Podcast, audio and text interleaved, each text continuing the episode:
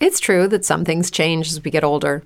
But if you're a woman over 40 and you're dealing with insomnia, brain fog, moodiness, and weight gain, you don't have to accept it as just another part of aging. And with MIDI Health, you can get help and stop pushing through it alone. The experts at MIDI understand that all these symptoms can be connected to the hormonal changes that happen around menopause, and MIDI can help you feel more like yourself again. Many healthcare providers aren't trained to treat or even recognize menopause symptoms. MIDI clinicians are menopause experts. They're dedicated to providing safe, effective, FDA approved solutions for dozens of hormonal symptoms, not just hot flashes. Most importantly, they're covered by insurance. 91% of MIDI patients get relief from symptoms within just two months. You deserve to feel great. Book your virtual visit today at joinmidi.com.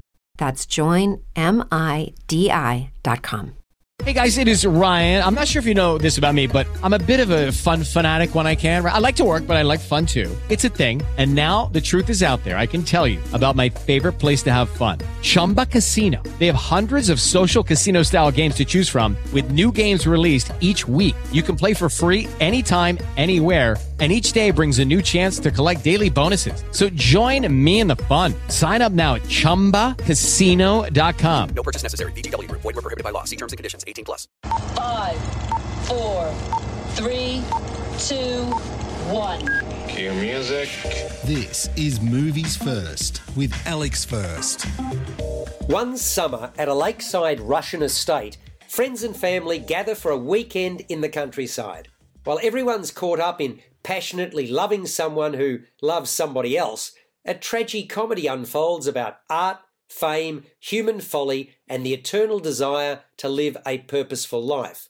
The property is owned by Sorin, Brian Dennehy, a retired government employee, and his sister Irina, Annette Bening, a legendary actress from the Moscow stage. Irina is imperious, narcissistic, and selfish. She's also anxious about holding on to her star status and the affections of her younger lover Boris, Corey Stoll, a successful writer of short stories.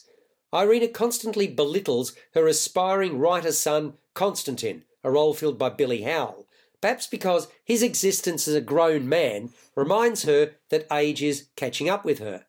While he loves his mother despite her cruelty, Konstantin acts out his insecurity and anger by rejecting both her style of theatre and Boris's writing, declaring them old fashioned and banal.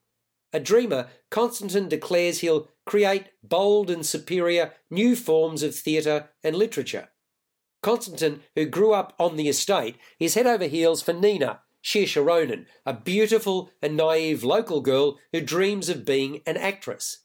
Nina is flattered when Konstantin gives her the starring role in his latest play, but her head is soon turned by another. Masha Elisabeth Moss, the forlorn, black clad, self medicating daughter of Sorin's estate manager and his wife, suffers an unrequited love for Konstantin, who insensitively spurns her. She scorns the insipid schoolteacher who refuses to be discouraged by her rejection and accepts any crumbs of attention that she drops him. And on it goes. You're listening to Movies First. For more, like us on Facebook and follow us on Twitter.